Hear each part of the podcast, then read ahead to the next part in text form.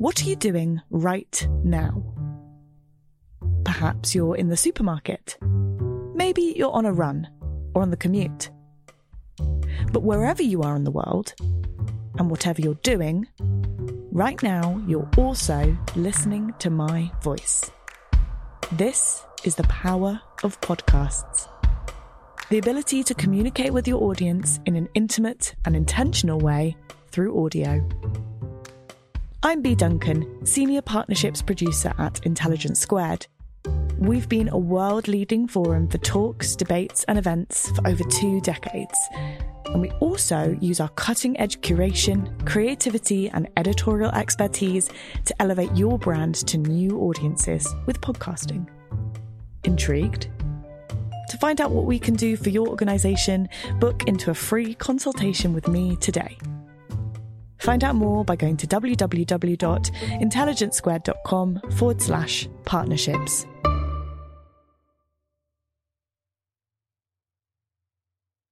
Thank you for downloading this Intelligence Squared podcast. For more information on our debates, talks, and discussions, visit intelligencesquared.com.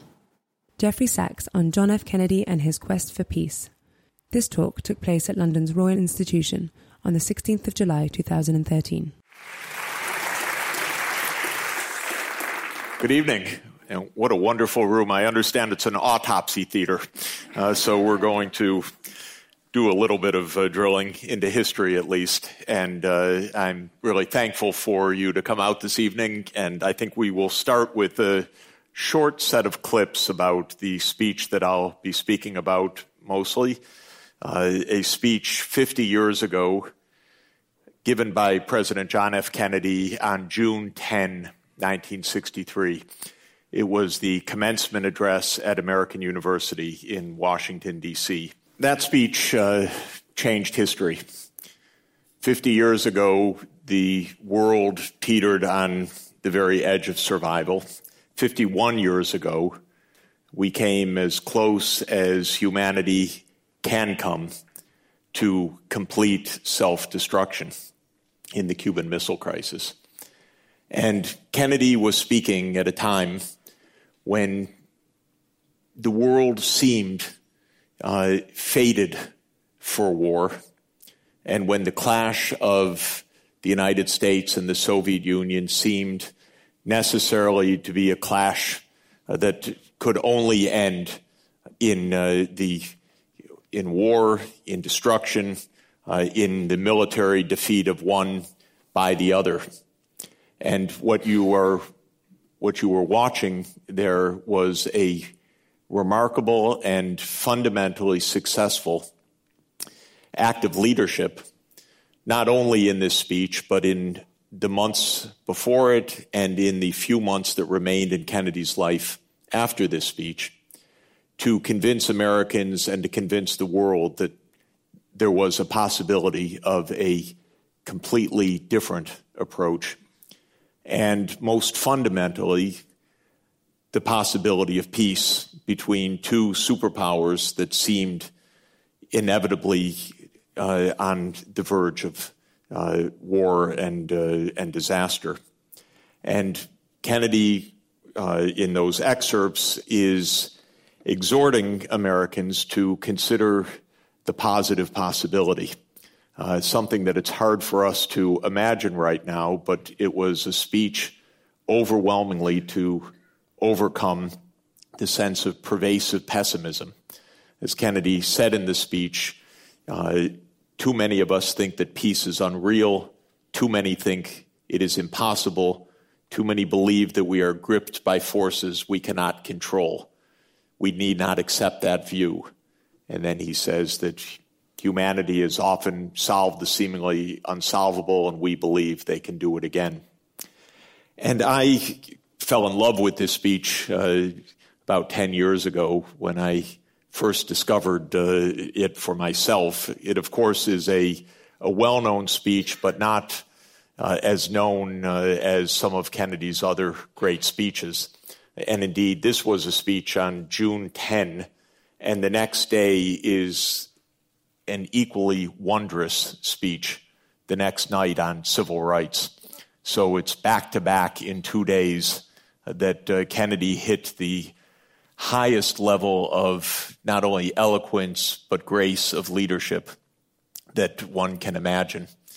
Pressed by events in both cases, uh, in the second case, the uh, desegregation of University of Mississippi and the violence that was surrounding it, Kennedy appeared on national television to say that uh, we are confronted by an issue that is as old as the scriptures and as clear as the American Constitution. And he made for the first time that an American president ever did, uh, at least since Abraham Lincoln, the basic moral case for civil rights, and it was a turning point for his administration. It was a turning point for the United States. And it came a day after this speech. So these were loaded days.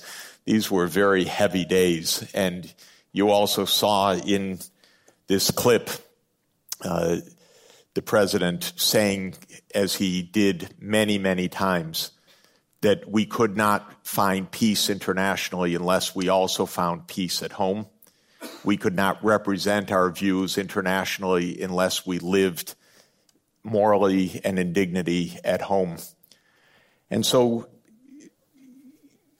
hearing this, uh, I, uh, of course, fell in love with it, and several thousand listenings later, probably uh, began to uh, reflect on it, and was very lucky uh, in in this city uh, six years ago to give the BBC Reith lectures uh, and featured uh, this speech as a centerpiece of my attempt to understand what leadership means at a time when there is such pervasive cynicism and doubt about fundamental issues. And it was actually a very funny thing for me in the Reith lectures, now that I think back about it. Uh, I gave the first uh, of the Reith lectures not at the Royal Institution, but at the Royal Society, another incredible uh, historic venue uh, that also has the burden of having Isaac Newton staring down at you uh, as you're speaking, which is uh, no uh, easy uh, lift to make. And I gave a speech about the the need and the possibility to find a path to end poverty and to fight climate change together to achieve sustainable development. Uh, and I ended the speech thinking, that was good. Uh, and uh, boy, was I convincing. Uh, and uh, then there was a chorus of naysaying for an hour, which shocked me uh, and still does shock me because it was in the center of perhaps the very center of the birth of rational thinking in the world uh, with Isaac Newton and with modern science that uh, uh owes its uh, life to Bacon and to Newton uh, in this country. And by the time I got to the third lecture, which was actually at Columbia University, the speech was a kind of hold for me that there's some hope that even when one feels the inexorability of conflict or the inevitability of failure, that it's possible to bridge that. And indeed, I think this period, which I'll describe from October 1962 uh, to Kennedy's assassination in November 1963, was a, a kind of miracle of leadership. Uh, he was not a great president the first two years. Uh, he was a wonderful man, a man full of charisma, a man full of eloquence, but he became a great president for one year uh, after two difficult uh, years at the beginning. And uh, he showed us something about what leadership is and how it's possible to convert a dream that is uh, grounded fundamentally in a moral spirit into reality. And that is uh, the uh, period that I want to share with you uh, today. What makes this episode, this attempt to find peace between the United States and the Soviet Union uh, so remarkable is, of course, the antecedents of the preceding years. The Cold War by 1963 had been underway for a generation. Uh, since 1945, things had gone from first difficult to uh, painful to multiple crises, and then by October 1962 to the very edge of devastation. And this was a burden of a whole generation, therefore, that Kennedy uh, bore and uh, tried to face in finding a way back from the brink. It's probably useful to start with the beginning of the Cold War itself, though this is a, a story that we think we know and we understand. It of, is a it's a complicated uh, and difficult period. Uh, it's uh, one in which mistakes were made on both sides, and the mistakes of one side uh, triggered uh, a ratcheting of mistakes on the other uh, until there came to be a dominant view in both the sides of the Iron Curtain that uh, each was facing an implacable foe on the other. Uh, and of course, uh, that kind of fear of an implacable foe creates uh, fear and creates the hardline thinking and attitudes which validate those fears on the other side. It's probably correct that from 1945 until 1953, the worsening of relations of what had been the wartime alliance between the Soviet Union, the US, and the UK was bound to unravel to an important extent. Stalin was a murderer. Uh, he was uh, paranoid, uh, and uh, he had a very uh, hard, uh, crushing way to try to pursue Soviet interests. So, no matter how one parses uh, the various actions that were taken on both sides, and Truman uh, made his share of aggressive moves and his share of mistakes. I think it's uh, probably fair to say, in the brief time that we have to discuss these issues, that until Stalin's death, there was really probably little hope for uh, a calming of the Cold War. And since the U.S. had uh, launched the nuclear age uh, in August 1945, and the Soviet Union was able to follow with its own nuclear weapons in 1949, not only was there the clash of these two powers in Europe centered over Germany, but there was also running alongside it the unprecedented uh, and soon to be runaway arms race of nuclear weapons. So this was a period, like many, uh, in many in modern history, that was unprecedented for its participants. There were no roadmaps, there was no off the shelf plan of action. Uh, and that's like us in other issues today, in climate change or in energy or in some of the other challenges that we face. There's nothing off the shelf that can tell us what to do. Each generation faces its unique challenges and has to find its unique uh, path through them. Well, the late 40s were, of course, an extraordinarily difficult period because of the onset of the Cold War, the onset of nuclear weapons, the Berlin crisis, which highlighted a key and central fact to understand, which is that the nature of Germany post war remained throughout the period until 1963 the central issue that separated the U.S. and the and uh, the USSR, even though this was often very very badly misunderstood. Russia was afraid of a resurgent Germany. The West was afraid of Soviet troops uh, halfway across Europe. And so while the West feared Soviet aggression and viewed the Soviet conquest and domination of Eastern and Central Europe all the way to the divide between East and West Germany as proof of Soviet intentions of domination over Europe, the Soviet Union viewed its actions, but through Stalin's paranoid lens, as, as a way to protect the Soviet Union from a third resurgence of Germany. uh, after the two devastating wars.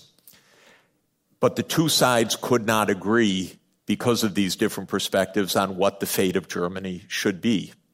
And in 1945, there was a brief period where both sides agreed that Germany should be kept de- uh, deindustrialized and repressed for fear of what a resurgent industrial power could mean. The U.S. had a so called Morgenthau plan named after the Secretary of the Treasury of the time. And the Soviets were more or less along that line.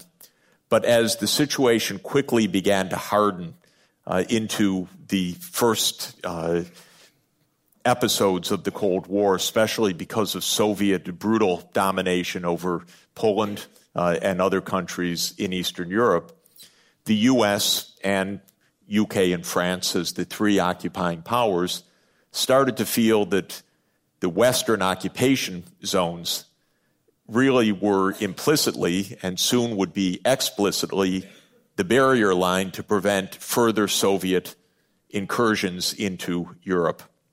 And so, very soon, a dynamic took place that was incredibly destructive. On the one side, the Soviets feared more than anything a resurgent Germany. And on the other side, the West feared a, a powerful Soviet Union and an aggressive and closed society, and obviously a cruelly led society, and therefore felt that building up Germany, at least the three out of the four occupation zones, was the central importance in uh, the uh, aftermath of World War II. And indeed, starting in 1947, Germany began to be rebuilt. The Marshall Plan came that created a yet more extreme divide. And then the three Western occupying powers decided that not only would their zones recover economically, but this would be a new West Germany.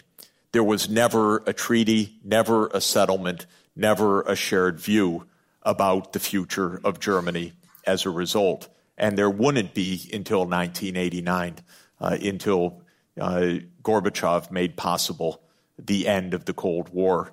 Uh, but until then, Germany remained the centerpiece of this phenomenally destabilized and amplified by the nuclear arms race, which was a technological uh, uh, race that went alongside, but at some in some way was distinct from the political issues that underpinned the Cold War itself. By the early 1950s, the Soviet uh, doctrine was that the U.S. and its allies were rebuilding Germany to reinvade the Soviet Union. And there were not a few American generals that loved the idea. Uh, and indeed, uh, the United States uh, had uh, a large uh, nuclear advantage. this was another point of typical massive, uh, mutually defeating uh, confusion.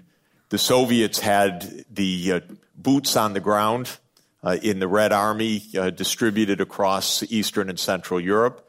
The United States responded by building its nuclear arsenal. And so the idea was that the U.S. could not win a conventional war against the Soviet Union, but would retaliate with what was called massive retaliation through a nuclear force. To the US and the Western side, this was defense. To the Soviet side, this was pure offense. Uh, that uh, this was an attempt to gain uh, a superiority so large in nuclear weapons that the Soviet Union would be attacked uh, in a first strike by the West. And as I said, it doesn't help that a number of people uh, relished the thought wrote about it, studied it, lectured about it, and believed that it was exactly the right thing to do. And in such a circumstance, of course, uh, both sides shorten the fuse uh, on uh, the weaponry for fear that the other side would launch a first strike and take out the capacity of the other side to retaliate or to survive. And so the weapon systems became uh, more and more uh, on the very short fuse. And the shorter the fuse, of course, the more that hotheads on both sides would say, we better go now because they're about to strike. And whenever a crisis came, you almost rushed to the self fulfilling prophecy that you must move first and you must move now. And anybody that delays is threatening the vital security uh, of their side of the conflict.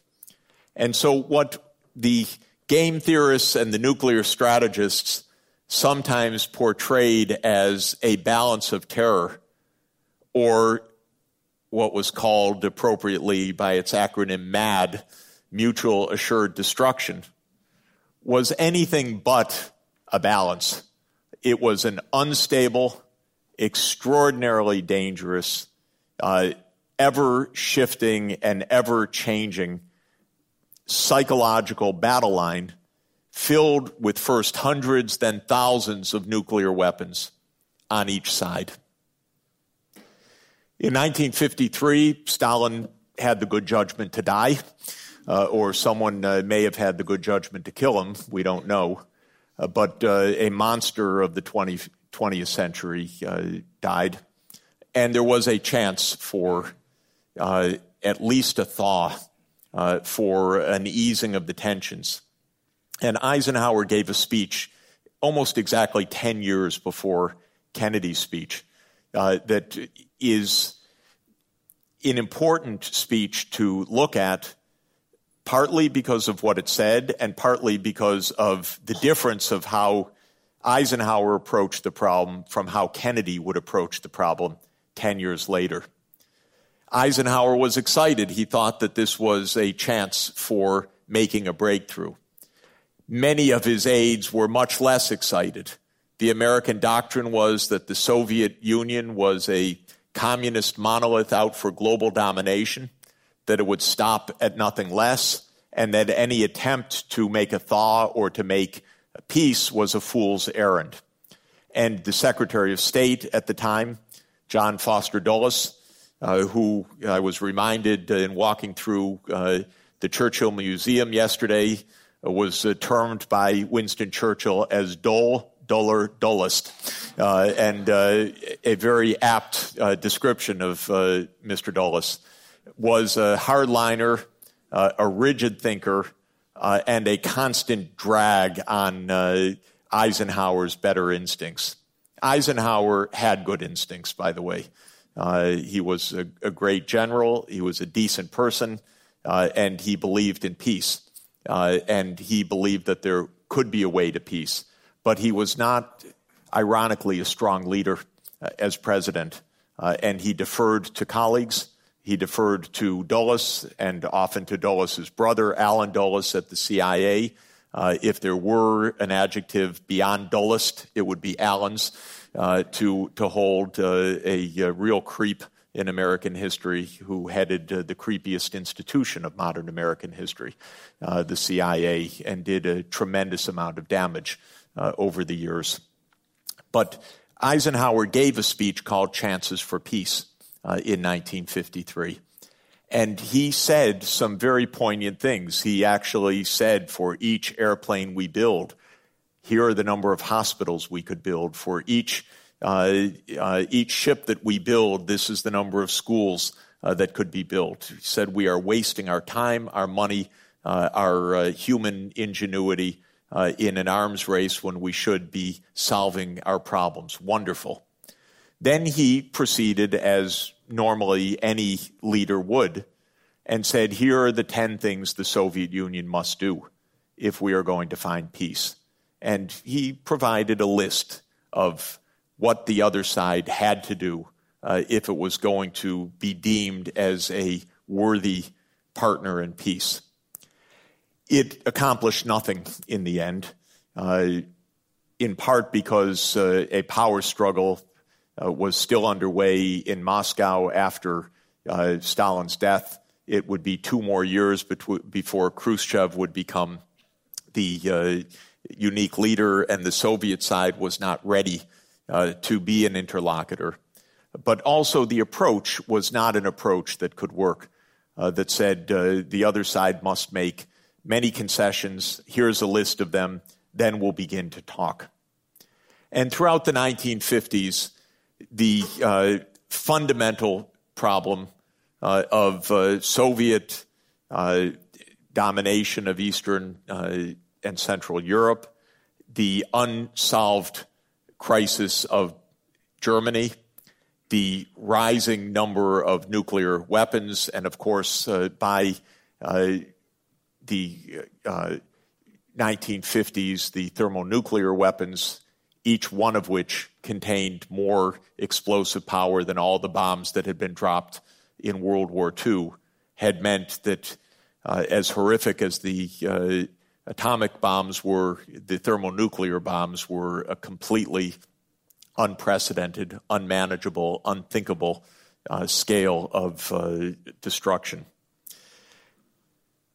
Eisenhower hoped throughout the uh, remaining years of his administration, which ended on January 20, 1961, when Kennedy took the oath of office, that he would be able to find a way to peace with the Soviet Union. He never accomplished it, of course. And it's notable how the last of these episodes failed. Because in 1958 and 1959, there was another attempt uh, with Khrushchev now uh, propounding a doctrine of peaceful coexistence and very interested in shifting resources out of the military in the Soviet Union to try to help restart or rescue a civilian economy uh, in great stress. Eisenhower thought that there was a chance. John Foster Dulles died, uh, and that opened up another opportunity because uh, now that break uh, on Eisenhower was somewhat lifted. And towards 1960, it looked like there could be a thaw in the Cold War. Two fundamental things prevented it. One was the unsettled state of Germany, what to do, and a rather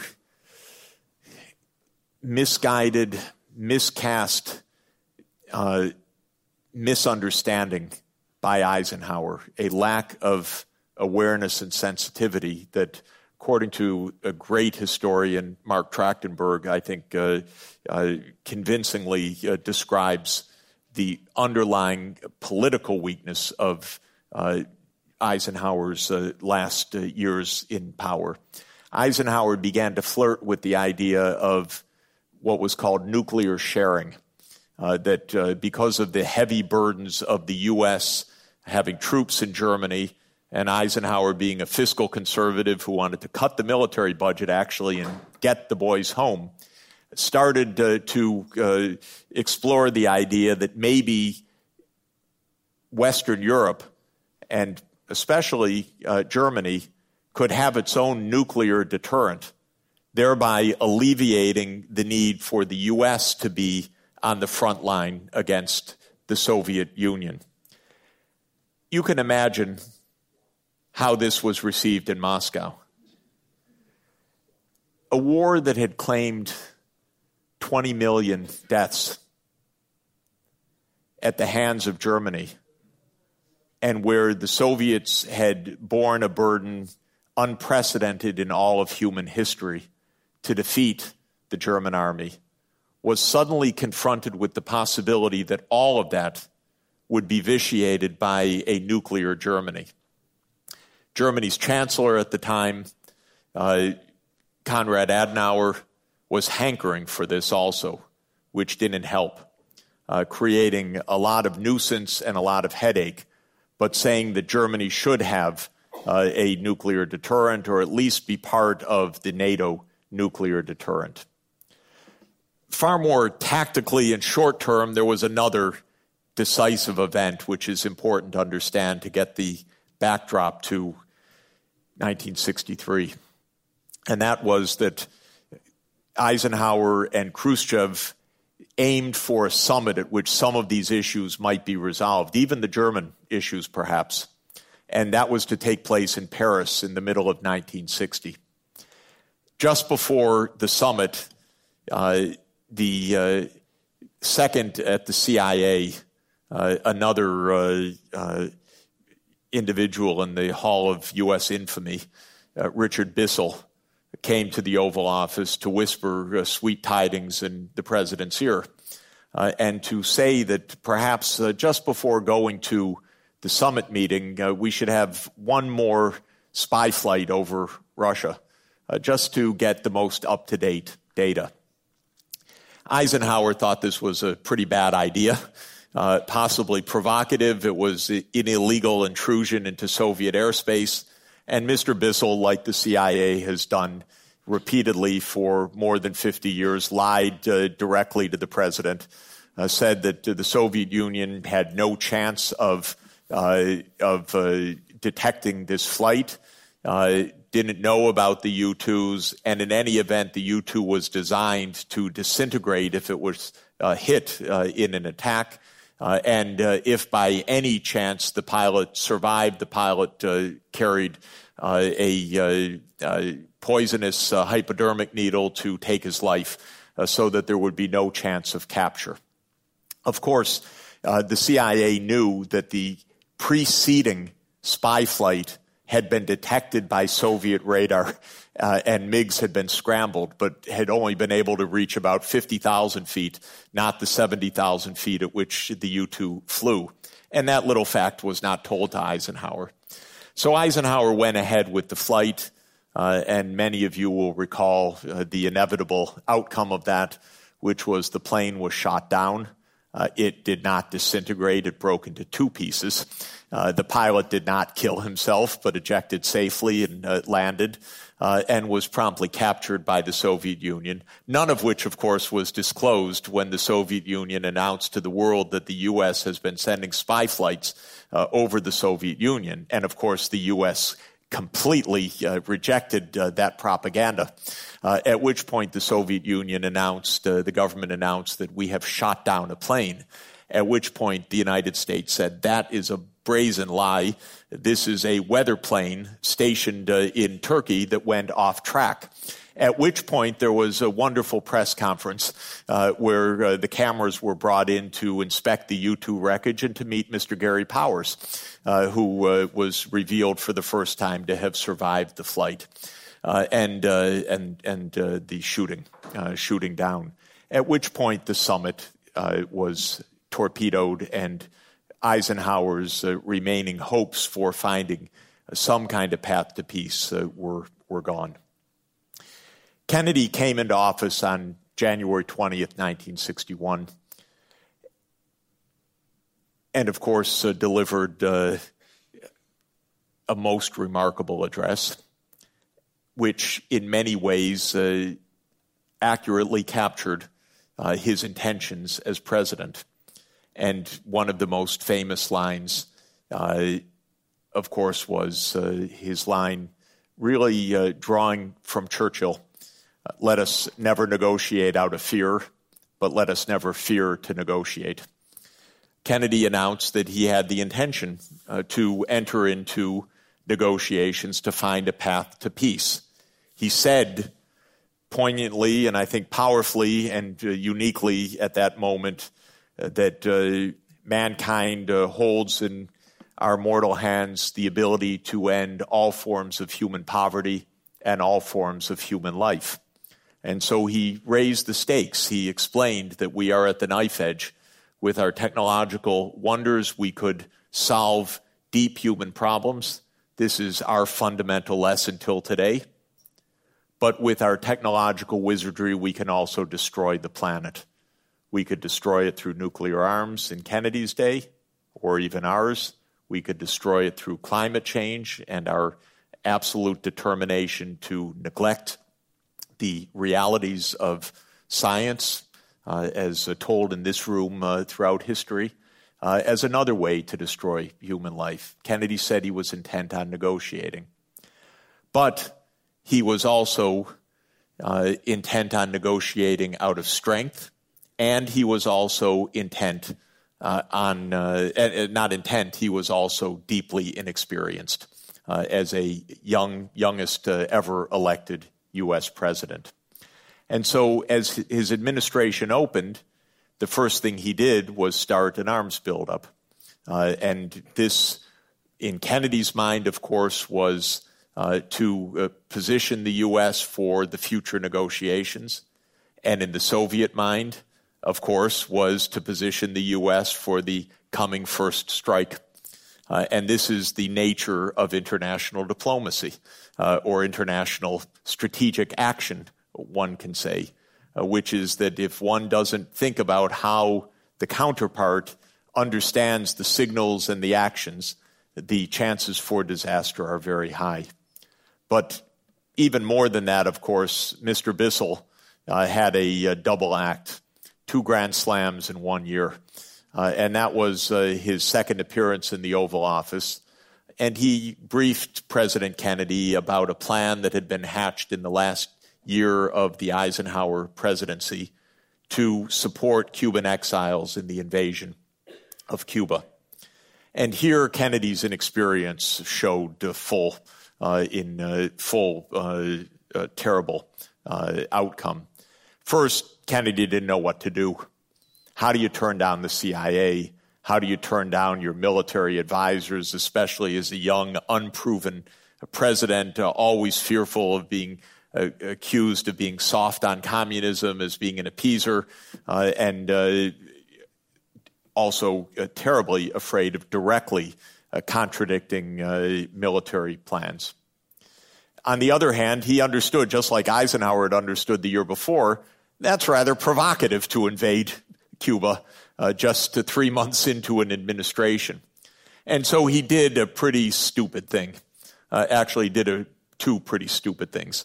Uh, first, he said, We'll do it, but no American fingerprints on it, no air cover. If you're going to do it, you might do it and succeed. Not a great idea, in my view, but to do it almost guaranteed to fail is a worse idea. And Kennedy uh, went ahead, gave the green light to the invasion, and of course, it was a complete debacle. The ships were sunk as they were coming uh, into the bay. All of the exiles were killed or captured uh, within uh, a short number of hours. Uh, it was a complete, total disaster. Uh, and Khrushchev wrote a startling note to Kennedy because already by April 1961, they had gotten into a very important habit which played a role in saving the world, and that was they were writing private correspondences to each other. Correspondences not circulated by government, and where they had agreed, remarkably, we will never use these for the media or for propaganda's sake. They will remain for us only Kennedy outlined the few people that would see them, told uh, Khrushchev, these are the only people that will ever see your correspondence. And there began about 100 letters back and forth uh, till Kennedy's death that were absolutely remarkable. But after two months of bon ami uh, and uh, cheer and looking forward to a summit, came from uh, Khrushchev an agitated letter. What are you doing? American piracy in the high seas. Your country is attacking illegally the island of Cuba. I know, Mr. President, you must not, I'm sure you have nothing to do with this, but you should know what's underway. Kennedy did something really stupid uh, to compound all of this. He wrote back, Us? We have nothing to do with this. This is uh, Cuban exiles. This isn't the United States. Khrushchev wrote back an explosive note Mr. President, are you kidding? What are you telling me? These are your planes. These are your ships. These are your weapons. This is the CIA. This is your training. Don't ever write to me such lies. Very powerful. And from Khrushchev's point of view, two bald, direct lies from U.S. presidents in less than a year at a time when ostensibly the two sides were aiming for peaceful coexistence. Soon after was Kennedy's summit with Khrushchev in Vienna. And you can imagine the consequences. Uh, it was a terrible event from Kennedy's point of view. Khrushchev berated him, pressed him, blustered, uh, and did one absolutely uh, horrifying thing from Kennedy's point of view. And that was to say that since there had been no resolution of Germany over the preceding 16 years, the Soviet Union was going to unilaterally recognize the GDR. That would be the end of it, and it would eliminate Western rights to West Berlin. And so Kennedy was told in Vienna that uh, what had been the flashpoint and possibly the war uh, trigger in the Berlin airlift at the end of the 1940s would be his first massive crisis.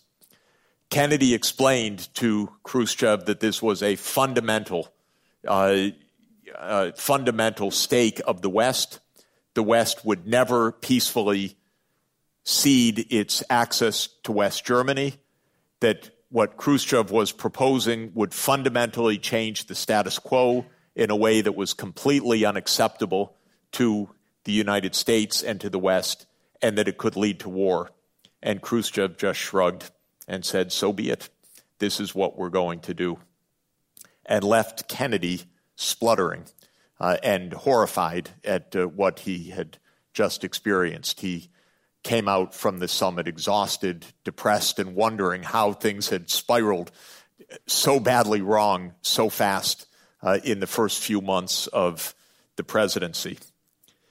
In the end, ironically, what stopped the Berlin action uh, was none other than the Berlin Wall. A part of the reason for uh, Khrushchev's uh, agitation in Vienna was not only the unsolved problem of Berlin, not only the or not only the unsolved problem of Germany, and not only the talk about nuclear sharing, which continued to that point, but also the massive flood of East Germans that were leaving uh, East Germany via the West Berlin, via West Berlin, which was still an open border. And the wall was suddenly put up in August 1961. And Kennedy understood intuitively from the first moment don't challenge it. It's on the Soviet side. And ironically, it will perhaps prevent war because it will take away part of the agitation that was leading to the unilateral demands on a German settlement. And sure enough, Khrushchev essentially dropped those demands, but the issue of Germany remained fulminant. But Khrushchev was looking for a way back. And of course, the way back proved almost to, to be the ultimate disaster. Uh, he thought about it in the fall of 61 uh, and came up with uh, his scheme, uh, the worst imaginable, and that was to put intermediate range offensive weapons in Cuba. And do that in the face of explicit uh, and repeated promises that the Soviet Union would never do that. And uh, it's remarkable uh, to watch Khrushchev describe this idea to his Soviet counterparts in the memoirs from the Soviet side. Khrushchev uh, tells Gromyko, the foreign minister, I have this great idea we're going to even the score. The U.S. has its missiles in Turkey. We're going to have ours in Cuba. Uh, the U.S. is going to try to invade Cuba again. We're going to have our nuclear weapons there will provide a complete protection against an invasion. All we have to do is put in these missiles. And Gromyko basically says, and I'm paraphrasing, are you nuts? Are, are you, do you want war? And Khrushchev, and I think it's just remarkably important for us to understand how these things happen. Say, of course I don't want war. War, this has nothing to do with war. This is politics, minister. This isn't about war. This is about, about evening the balance. This is about uh, restoring some strategic balance uh, on the Soviet side. The, war, no way, nothing about war. And he goes to the Politburo and says the same thing and they allow it to go forward. And of course, Khrushchev in no way wanted war. It was the last thing on his mind. And human beings are able to do such stupid things, incredibly stupid things. It's probably not true, though it seems that way, that the higher you get, the stupider. but it is true that the higher you get, the more dangerous your stupidities. Probably equal stupidities all the way up and down. But Khrushchev's idea was absolutely disastrous. And Kennedy, on his side, was constantly battling the hardliners who said the Soviet Union gonna, is going to make a military base in Cuba and it's going to put nuclear weapons that are going to threaten the United States. And Kennedy said, never. We will never allow that to happen. And as long as I'm president, this is American policy, and it won't happen because the Soviet Union has promised us time and again it will never happen. And Khrushchev thought he was going to somehow just sneak in those missiles and unveil them after the midterm 1962 elections and create a new fait accompli. And of course, it's a little bit dunderheaded to think you're going to have large convoys of ships under wraps carrying huge cargoes and not have somebody ask the questions. And of course, in October, the president was alerted that this time the CIA got it right, but don't take that as any vindication of the CIA, please. Uh, the record is so bad that they could get it right multiple times and not even come close to vindication. But they did uh, find the missiles, uh, and uh, Kennedy, uh, of course, uh, faced the gravest crisis that the world has ever faced suddenly and unexpectedly uh, in uh, October 1962. And as all of you know, Kennedy created an executive committee, ExComm. Uh, we have the tapes of ExComm, absolutely a remarkable uh, historical record to listen in on the deliberations over 13 days. And it's startling, of course, stunning 50 years later, 51 years later, how close the world came to complete destruction.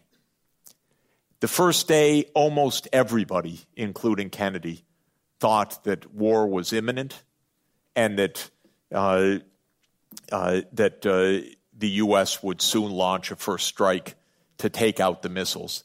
And Kennedy was inclined in that direction the first day at the end of the day, Robert Kennedy said, We better wait. This is not American to launch a surprise attack. And Kennedy had deep and correct instincts that told him, play for time.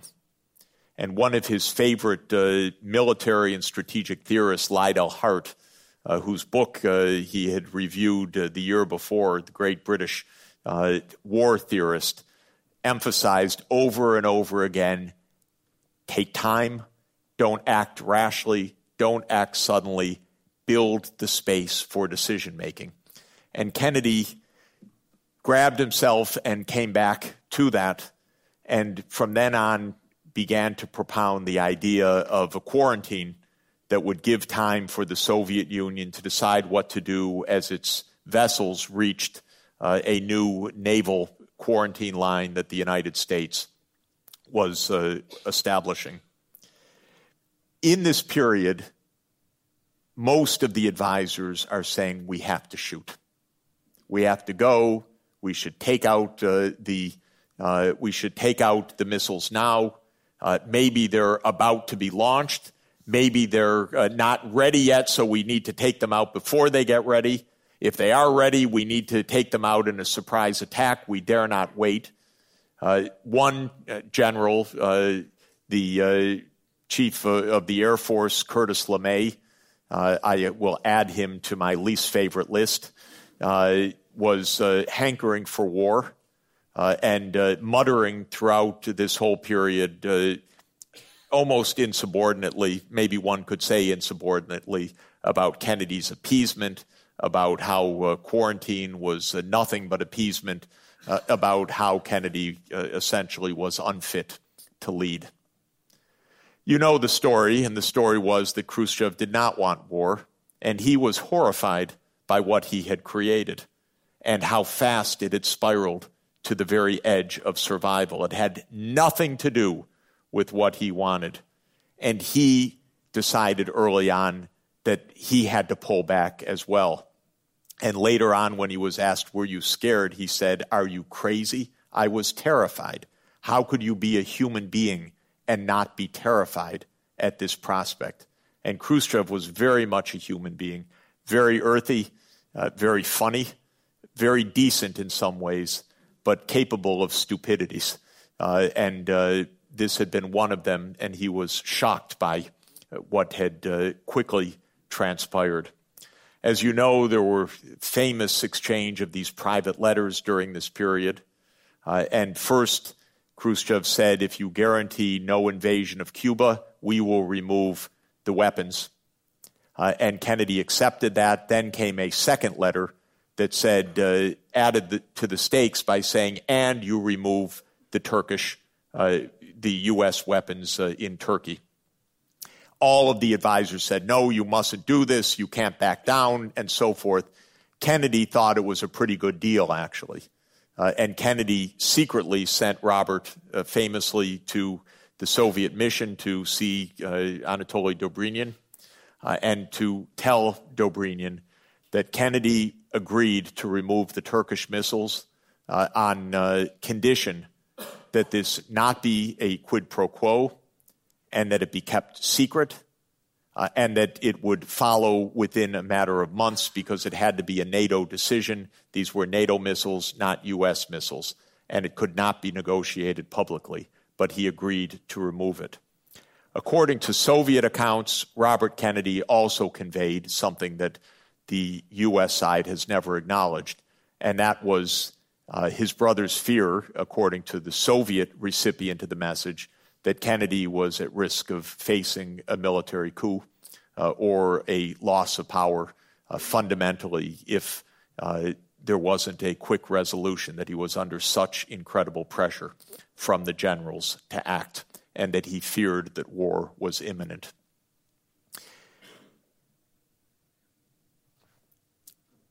No human beings before Khrushchev and Kennedy had ever experienced that responsibility. And my sense is in thinking about it, reading about it, trying to understand uh, these events that Kennedy and Khrushchev were transformed men after this. The next year was a miracle year as much as the preceding years had been bumbling, blustering years. Both sides came to understand no more games and they also came to understand that many of their worst enemies were their own colleagues. That basically both sides were filled with massively divergent and often dangerous points of view. And that collegial government, such as Eisenhower ran, Kennedy came to see, was an impossibility. And I think this is a basic point about leadership the only way forward, Kennedy came to understand, was if he led. And that meant leading in the face of opposition. It meant leading in the face of strident uh, opponents in the other party, strident opponents in his own party in the U.S. South, strong opponents, including his strident Secretary of the Air Force, skeptics uh, in the Chief, Joint Chiefs of Staff, skeptics uh, in the CIA, Kennedy decided that he would have to find a way to pull back from the brink. And he also said in remarkable ways uh, on a few occasions to, uh, to uh, uh, counterparts in discussion that he came to realize that his situation and Khrushchev's situation were essentially the same and that they needed each other and that they were actually more partners in finding a way to peace rather than adversaries, and that they both had to find a way through a political thicket to get there. So Kennedy began to search for this way.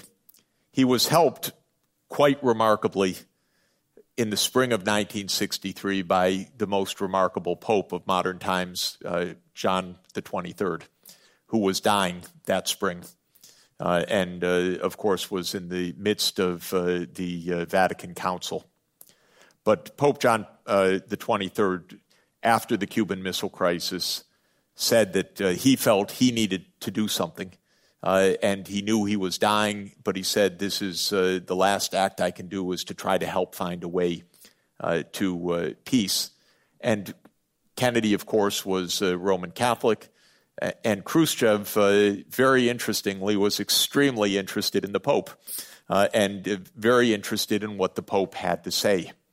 and the Pope issued an encyclical in April 1963 called Pacem in Terris, Peace on Earth. It's a remarkable document. Uh, it is basically a document that says international affairs are not merely a matter, cannot afford to be merely a matter of strategy. They must be a matter of morality.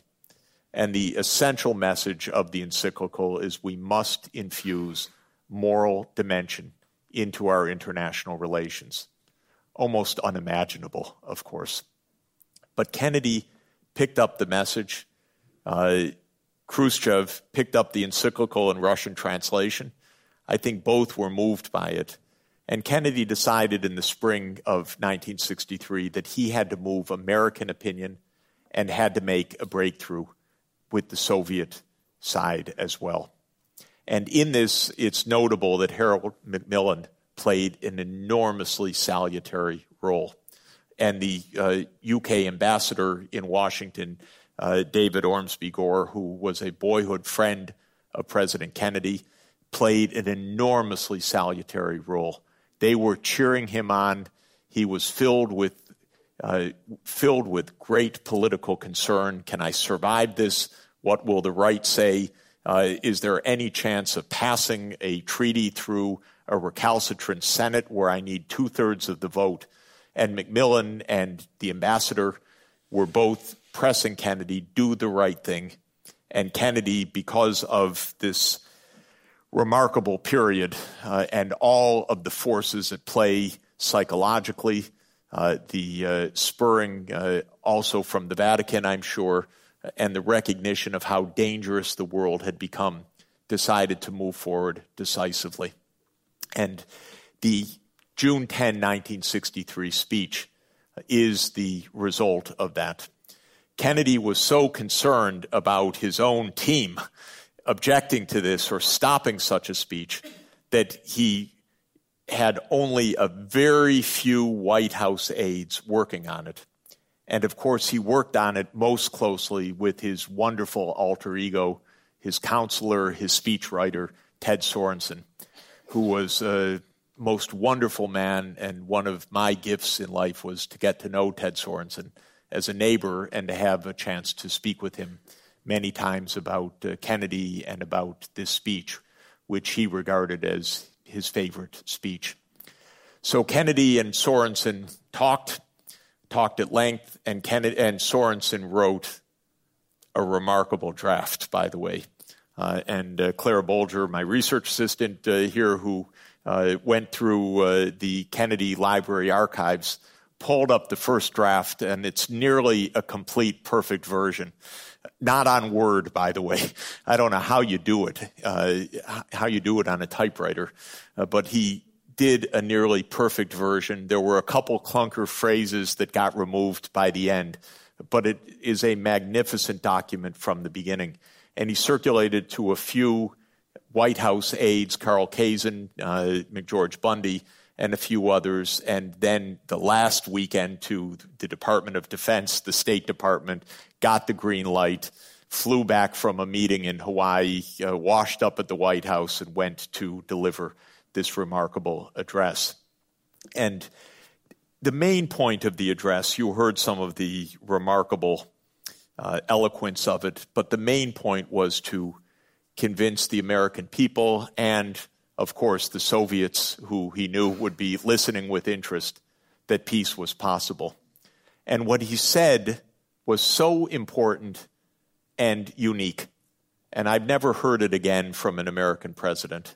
Uh, and I'll just read the uh, few lines that I find so amazing. Kennedy says, Some say that it is useless to speak of peace or world law or world disarmament, and that it will be useless until the leaders of the Soviet Union adopt a more enlightened attitude. I hope they do. I believe we can help them to do it. But I also believe that we must re examine our own attitudes as individuals and as a nation, for our attitude is as essential as theirs. When does a president ever say, let's re examine our own attitudes? And the whole speech is basically Kennedy telling the American people, you know, the Russians are human beings. They love their children. They want peace. They have virtue. They are brave. They are courageous. They don't want war. They suffered an extent of war unprecedented in human history. And Kennedy describes how the losses of the Soviet Union in World War II would be equivalent to the complete obliteration of the entire United States east of Chicago and the Mississippi River. And so the whole speech is to tell the American people, unlike Eisenhower telling the Soviets, it's telling the American people we can make peace because we have common interests with the other side. They're humans. We inhabit this small planet together, you'll remember, he said. We all breathe the same air. We all cherish our children's futures, and we are all mortal. When Kennedy gave this speech, Khrushchev heard it, immediately called the U.S. envoy, Averell Harriman, Kennedy's envoy in Moscow, said to Harriman, This is the finest speech of an American president since Franklin Roosevelt. I want to make peace with this man. Seven weeks later, the nuclear test ban treaty was initialed in Moscow, July 25th, 1963. So, coming up on the 50th anniversary just uh, in a few days. This is how fast it was able to go. A couple key decisions were made because both sides wanted to reach a success. One was to put aside a thorny issue of underground testing. This was a limitation on atmospheric, oceans, and space testing, not underground testing, because the Americans demanded many on site inspections. The Soviets said on site inspections were to prepare for a first attack, first strike. Both sides were right uh, in their odd way. And so there couldn't be an agreement then on on site inspections. So they agreed on the so called Three Environments Treaty, where you could monitor testing from afar. Second, Kennedy came to understand something Eisenhower had never understood or never agreed, which was that Germany must not get nuclear weapons. And Kennedy made it perfectly clear to Germany that they would not get nuclear weapons, and he shelved all further discussion of nuclear sharing. And one of the purposes of Kennedy's remarkable Ich bin ein Berliner speeches in Berlin a few days after the June 10 speech was to win the hearts and minds of the German people, in part to be able to tell their leader, Adenauer, no. So Kennedy was playing domestic German politics in a way and winning. Adenauer fell from power a few months later. Erhard became the next chancellor. And Erhard had no interest in nuclear weapons. And Germany, of course, uh, put aside uh, forever, uh, we hope, uh, any aspirations to nuclear weapons. So, with these two issues cleared, the treaty was signed. The final point that I'll mention is that Kennedy, of course, was first and foremost a politician, a politician who would become a great statesman through these actions. But he was a politician and he knew that none of this mattered if he didn't get two thirds vote in the Senate. And he did not know. And he actually was deeply pessimistic about getting this vote. And that wasn't just posturing, that was fear. And the fear also was resonant because of the exemplar of 20th century idealism in the United States, Woodrow Wilson, who had gone to Europe to negotiate the League of Nations as part of the Treaty of Versailles and had come back only to be defeated in the Senate. So Kennedy also engaged in a domestic campaign that was amazing in its fluency, in its fluidity, in not missing a step. He made compromises, he was flexible, but he did everything to make sure the treaty would pass. And he won the support of the American people strongly, overwhelmingly in the surveys. And in the end, the vote was 81 to 19 in favor of the treaty. He spent the remaining weeks of his life touring the country, beginning his 1964 campaign. And what he found in touring the country was huge public support, a breathtaking uh, vote of confidence in the peace initiative. And finally, the world as a whole was jubilant within days of the initialing of the three country treaty, because this was the US, UK, and Soviet Union that were the three signatories. More than 90 countries had signed on within uh, basically a couple of we- a few weeks. And I'll just close with the uh, speech that Kennedy gave at the UN General Assembly for me, it's very moving. I've spent the last 13 years working at the United Nations. Uh, I uh, find it uh, a vital institution, of course, poorly understood and poorly supported.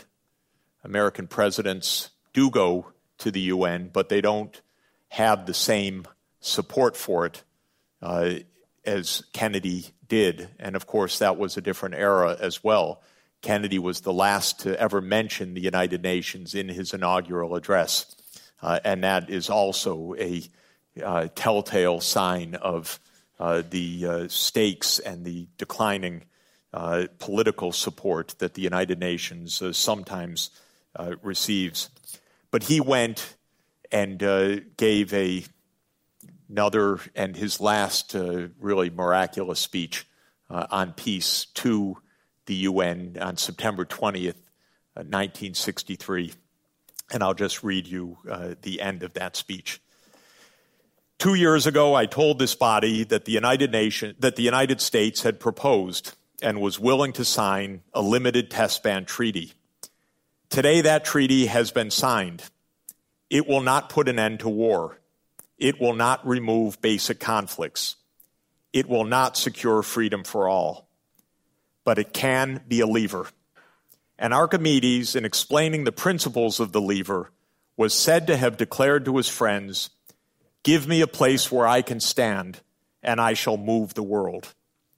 My fellow inhabitants of this planet, let us take our stand here in this assembly of nations, and let us see if we, in our time, can move the world to a just and lasting peace. Thank you very much.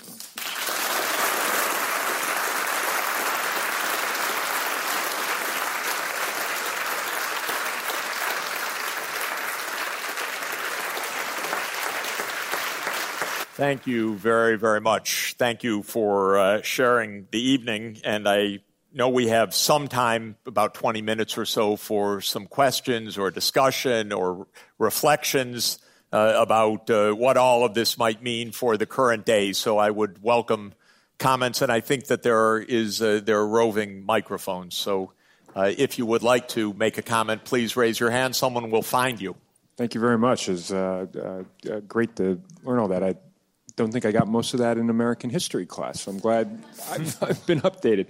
Um, how now that you've learned all this and you've studied it, and now you have a it seems to be a fantastic understanding of it. How applicable is it in the world we live today, where we don't have two superpowers facing each other with you know mutually assured destruction, but rather one superpower um, and what appears to be a, a, hornet's nest of problems.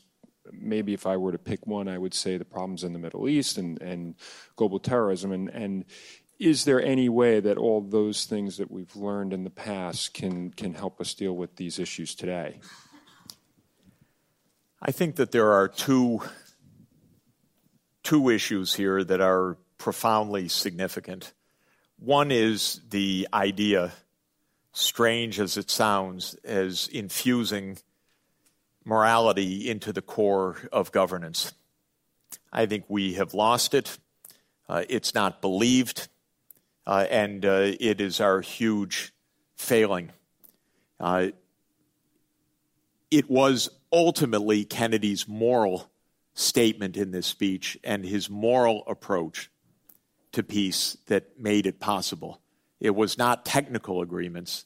Many technical things were brushed away by both leaders in the end. We want to make peace. And it was fundamentally Kennedy's humanization of the other side that was the determining element. We miss this today completely. No American president talks about meeting uh, the head of Iran. Uh, we put conditions on, we make demands. Uh, we don't have a sense of the humanity of our counterparts. They don't meet, they don't discuss things seriously. Uh, it's viewed as a weakness uh, even to talk. And uh, we end up in blunder after blunder, assuming the worst of our counterparts. And so this is part of it. The second part of it is the capacity to make things happen through leadership. This was no easy achievement. In fact, Kennedy didn't quite know how he was ever going to get it through the Senate, much less negotiate uh, with, the, with the counterparts. It took a tremendous act of imagination when Kennedy takes the European tour soon after this speech, and it's 10 remarkable days in Europe, and he goes uh, to the Irish Dáil uh, and gives a, another wonderful speech. He quotes famously George Bernard Shaw uh, as he says, speaking as an Irishman about the Irish temperament, that some people see things as they are and ask why. I dream things that never were and ask why not. And of course, that became Robert Kennedy's campaign emblem in 1968 and part of uh, Teddy Kennedy's eulogy of Robert uh, in uh, that moving eulogy after Robert's assassination. But the capacity to dream things that aren't is also part of leadership. And we don't have that right now. Our leaders are not leaders, they're followers. Uh, our uh, political mode is uh, the focus group. Uh, it is uh, to find out what is the prevailing view uh, and then stay securely within it. There is no guts, uh, and uh, the political advisors, with apologies to any in the room, the political advisors play a horrible role in our countries right now because their job is, quote, protect their leader. Their job is uh, get your leader reelected. I don't know about you, I couldn't care less who's reelected. What I care about is what they do. And if they don't lead, we don't solve problems. And I don't believe that leadership emerges from the prevailing spirit. Leadership taps into the spirit of the country but the spirit of Americans that supported Kennedy's initiative didn't exist till he created it. That's leadership. I spoke, uh, I've spoken to American presidents. Why not this or that? No, no, we can't do that. That's politically impossible. It's a horrible approach. It's shocking, actually, to hear it from a president. I hate hearing it. Their job is to make it politically possible. Their job is to ask what's right to do. Not what's politically possible, but what's right to do. And their job is then to find a way to make it happen or to come and approximate as close as possible to making it happen. And Kennedy said something wonderful in this speech I regard it as the best management advice I know. Uh, he said, uh, in talking about peace, by defining our goal more clearly, by making it seem uh, more manageable and less remote. We help all people to see it, to draw hope from it, and to move irresistibly toward it. I love that idea. Define your goal more clearly, make it seem more manageable and less remote, and then people will draw hope from it and they will move irresistibly toward it. That's the job of a leader. And that comes through fully here. There are so many problems in this world that are deep. They're different from the Cold War, but the problems between uh, Europe, the US on the one side, and the Islamic world is a deep, deep crisis. And it's a deepening crisis of misunderstanding. And it's a lack of imagination and a lack of ability to see the humanity on the other side and you say the word terror, and anyone will do anything, including giving away all your rights to your privacy and all the rest. Idiotic. And we face an equally large challenge on destruction of the physical earth itself. Uh, we've reached 400 parts per million CO2, the highest level in 3 million years. We're recklessly breaking the planet. Where are our leaders? nowhere to be found. It's too long, it's too difficult for them to deal with. They're worried about next day, next week, next month, but we ought to be worried about human survival. And that's their job, or it should be their job. And we've got to make our political systems work better. But in the American system, only the president can make the system work. And I know President Obama's advisors, I think they do a profound disservice to the United States because they are cautious to the point of imperiling our country and imperiling the world because they will not take the risks for peace and for solving big problems.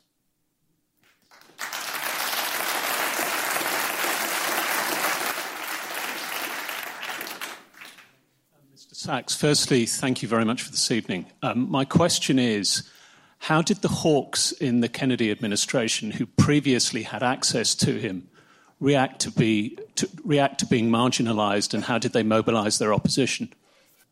I think all of uh, this period was quite shocking. First, uh, Kennedy did uh, dismiss Allen Dulles, which was an important move, uh, and gained some uh, some control over the CIA, though, of course, some people speculate that the control was uh, less than perfect and that CIA agents may have had something to do with his assassination.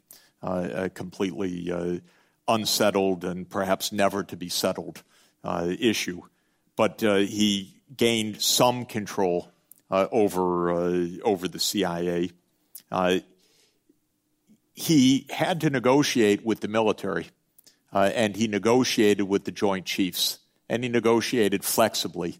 Uh, not perfectly, by the way, uh, from the point of view that he would like, but he won their support for this a bit grudgingly, but uh, they supported him not only as uh, the uh, military supporting the civilian leadership, but also supporting this as a valid political uh, initiative that would not jeopardize U.S. security. And to win that, he agreed on five safeguards, so called, with the Joint Chiefs.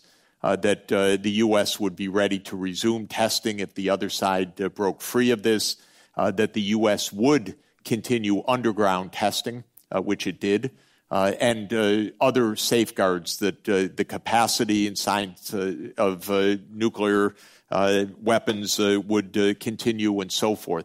This did not end the nuclear arms race.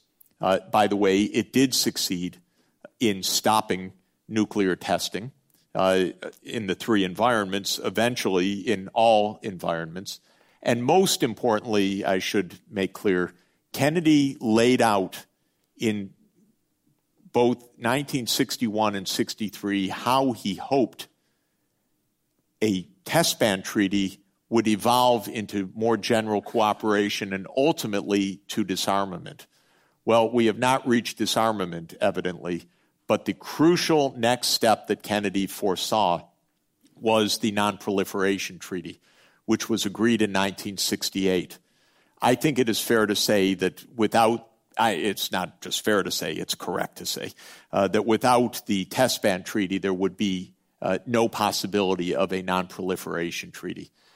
In the early 60s, Kennedy and his advisors, McNamara and others, estimated that there would be 30 to 40 nuclear powers within a couple of decades. Uh, this is clearly the number of countries that had that capacity. And so stopping proliferation was viewed as one of the essential goals of this particular treaty as well. So the, the essence of it is that Kennedy uh, took on the challenge, negotiated, reflected on the fact that uh, Woodrow Wilson had been extraordinarily stubborn, uh, had not allowed the Senate any prerogatives uh, in the uh, Treaty of Versailles vote, even things that would not have required a renegotiation of the treaty. So w- Wilson was his own worst enemy in, in 1919 and paid uh, the, the ultimate price, both of the treaty and of his life for it. Kennedy was determined to be flexible, smart, agile, and get this passed. Of course, there were many uh, shrill calls from the right that opposed this. They lost the vote. And Kennedy was very much looking forward to running against Barry Goldwater in 1964, completely convinced he was going to trounce him in a landslide. And he would have. Thank you very much. Thank you for listening. You can download more Intelligence Squared debates, talks, and discussions free on iTunes. If you'd like to find out more about our events, sign up to our newsletter at intelligencesquared.com or follow us on Facebook and Twitter. What are you doing right now? Perhaps you're in the supermarket. Maybe you're on a run or on the commute. But wherever you are in the world, and whatever you're doing, right now you're also listening to my voice. This is the power of podcasts. The ability to communicate with your audience in an intimate and intentional way through audio. I'm Bea Duncan, Senior Partnerships Producer at Intelligence Squared. We've been a world leading forum for talks, debates, and events for over two decades. And we also use our cutting edge curation, creativity, and editorial expertise to elevate your brand to new audiences with podcasting. Intrigued? To find out what we can do for your organisation, book into a free consultation with me today. Find out more by going to www.intelligencesquared.com forward slash partnerships.